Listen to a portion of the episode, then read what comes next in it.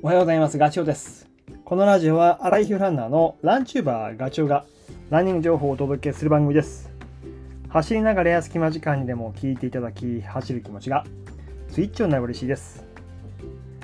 昨日、お YouTube の方にですね、この前の日曜日走ったトレランレース、カンナマウンテンランウォークのレポート動画をアップしました。大会の様子が分かっていただけると思います。すごい朝冷え込んで、スタートの時はね、3度ぐらい、めちゃくちゃ寒かった。で、みんなね、用意どんでスピードが速くて、流れがね、あこれついていけないなって、えー思い、自分のペースに切り替えたと。で山入ったら、もうこれ想像通りの紅葉がマックス。で、ただね、落ち葉があんなに積もっているとは思わなかったですね。結構な深さでした。ふかふかというのを通り越してる感じ。あとは神奈町の、えー皆さんのお出迎え感がすごい。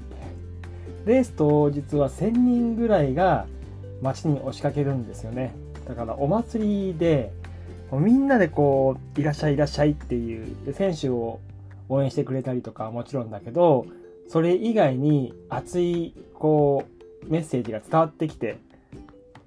えーすごく楽しい時間を過ごさせていただきました。ありがとうございました。まあ、そんなね、えーカンナの様子を動画にしたものを URL、うーラジオのコメント欄、概要欄に貼っておきますので、よかったら見てやってください。今日のラジオ、もうガラッと話変わりますよ。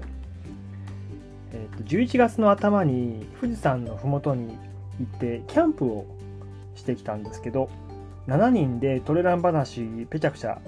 喋ったです。あのメンバーはグレートレースのあのねトレデジアの小野さんとか JR 田中さんだとかとにかく長い距離をあのこよなく、えーもう愛してるって言ってもいいぐらい大好きな人たちですよね。その人たちに話を聞いたという感じかな。僕がカメラをセッティングして質問を投げか投げかけると。6つの質問をしたんだけど、まあ、今回のラジオは、えーと僕がもしその質問されたら何て答えたかっていうのを、えーお答えしようかなというふうに思います。え6つの質問、1つずついきますね。ここ1年で思い出深いレースは何ですかという質問。これは僕2つあって、1つは今年の5月に走ったサイの国100マイルレース。結果、これ制限時間に漏れてしまい、DNF ゴールできなかったんですよ。で、これはね、僕、スタートする前はいけるという思い込みがありました。ねそしだから、変な欲みたいなものもあったし、勝手な使命感みたいなものを背負ってしまっていて、今から思えば自分を見失っていたなという感じ。で、走ってる最中も、こんなはずじゃない、こんなはずじゃないってずっと思い続けてたんですよ。もう全ての歯車が合わなかったっていう、まあ失敗レースです。これが一つ。で、もう一つは、えっと、その5月のサイの国の100マイルレースの反省というか、まま、誤ったところを修正して挑んだ9月の新越語学100マイルです。まあ、ここは、まあ、変な欲というか、もうとにかく自分のペースでいくと。自分らしく。長いレースダメになったとしても復活があるから我慢せよということですね。まあ、その結果、サイの国で失敗したことを、まあ、改善したこともあるんですけど、まあ気持ちもそれから体も持ってくれてタイムはいまいちだったけど笑顔でフィニッシュできたという、まあこれはすごく思い出深い。続いての質問。成功したこと失敗したこと。成功したことは、まあこれも全ては5月のサイの国から始まるんですけど変な欲を出さないっていうことがですねあの冷静でいるとかまあ当たり前なんだけど楽しく、走るということを改めて自分の中で認識したこと。成功する法則の一つとしてね。であとテクニック的な戦略というか戦い方で言うと見つけたことはやっぱり水分をしっかり取ることが必要と。何度なんでサイの国失敗したかっていうと多分ね僕の中でこれから全てが始まっていて水分量が足りなかった。脱水症状に陥ってそこから体調不良につながりエネルギーの摂取ができない。筋肉が動かない。やる気が失せる。負のスパイラルが始まったのはもうこれだと思ってるんで、まあ、そこのね、えー、まあ、気づき水分を取るっていうことに努めることを改めて大切さを知ったことはあの作戦として必要だと。それを知ったことですね。で失敗したことはもう今言っちゃったけどあのサイの国で水を取らなかったこと。取らなかったか水分量が足りなかったってこと。ナトリウムだけ取ってればいいみたいなそういう思いを持ってたことが大失敗でしたね、まあ、そもそもナトリウムを取らなきゃいけないけど水分も取らなきゃいけないと。続いていきます。3つ目。お気に入りお気に入りの補給食。これはね、まあ、高機能ジェルの限界時間を知ったことでだいたい10時間から13時間で僕は限界が来るので、えー、それ、まあ、ジェルだけでいけるぐらいのレースだったらいいんですけど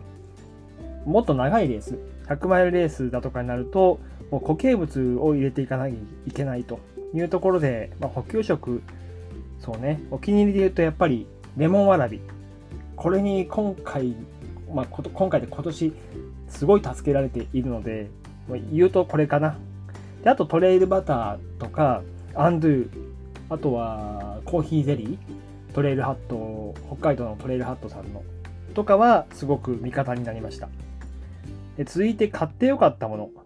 これはね、ノースフェイスの、えっと、アンダーウェア。ハンドレッドドライタンクって、今僕ミレーのドライナミックメッシュやら、ファイントラックのドライレイヤーベーシックとかも持ってるんですけど、まあ、その中で、機能的には変わらないと思うんだけどね、なんか相性がいいんですよね。えー、そのサイズ感とかフィット感とか着心地とかがすごい好きです。それからノースフェイスの同じく、えっ、ー、とね、エマージェンシーフーディーっていうちっちゃく小型になるブルゾンですね。エマージェンシーシート、それをブルゾン型にしたもので、これ持っておくと、万が一の時に安心。使うことはそんなにないんだけど、ザックの中に丸めて入れておけるので、その安心感たるものや、それと、あとは JINS のメガネ、調光レンズですね。紫外線が当たると色が変わるって、あれはすごい買ってよかったと思います。それからあとは、自分で言うのもなんだけど、プロジェクト G の T シャツ、タンク、ショートパンツ。これはラインナップ、あの、揃えてみて、良かったなって改めて自分でも思うし、おすすめできるアイテムだったなということです。はい。えー、次、なぜ走るのか。これは深いから短い時間で言うのはちょっと難しいけど、まあ、前のラジオでも話してますが、やっぱりコミュニティが好きなんでしょうね。ロングトレイルの。応援するとか応援されるとか、その状況が多いのと、あと選手同士で辛い道中をこう乗り越える、同じ景色を見たり、同じ時間を過ごす、朝日だとか、暗い夜道を行くとか、寒い、暑いとか、もう二度と、ね、同じ環境はないところを一緒に進む選手、まいわゆる仲間がね、いるところですね。そんな中で交流がどんどん広がっていくのが楽しい。あとは経験値が積み上がると、また次のステップのレースに出走できたりだとか、えー、行ったことがない景色が見えたりだとか、その辺が好きかもしれない。好きなのかな？えー、最後、次の目標。これは近いうちにフルマラソンのランニングスペックの更新。今2時間56分30秒ぐらいなんですよ。それを55分台、もしくはそれ以上早く走れればいいなというふうに今考えています。あと長いレースはあ来年24年にもう決めているのは、まあ、サイの国100マイルとあと10月のレイクビアですねそこにもう一回出ようというふうに考えていますはい、まあ、そんなあことを念頭に置きながらですね僕はこれから走っていこうというふうに思います、